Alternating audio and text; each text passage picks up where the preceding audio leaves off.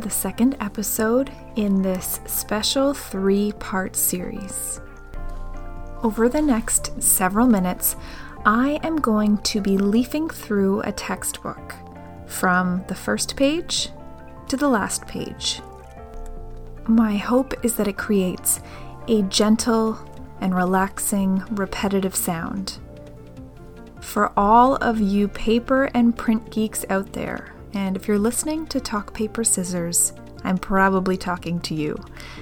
The textbook that I am leafing through is printed on 80 pound silk book stock, and it has 118 pound 10 point coated one side cover stock with a gloss laminate finish.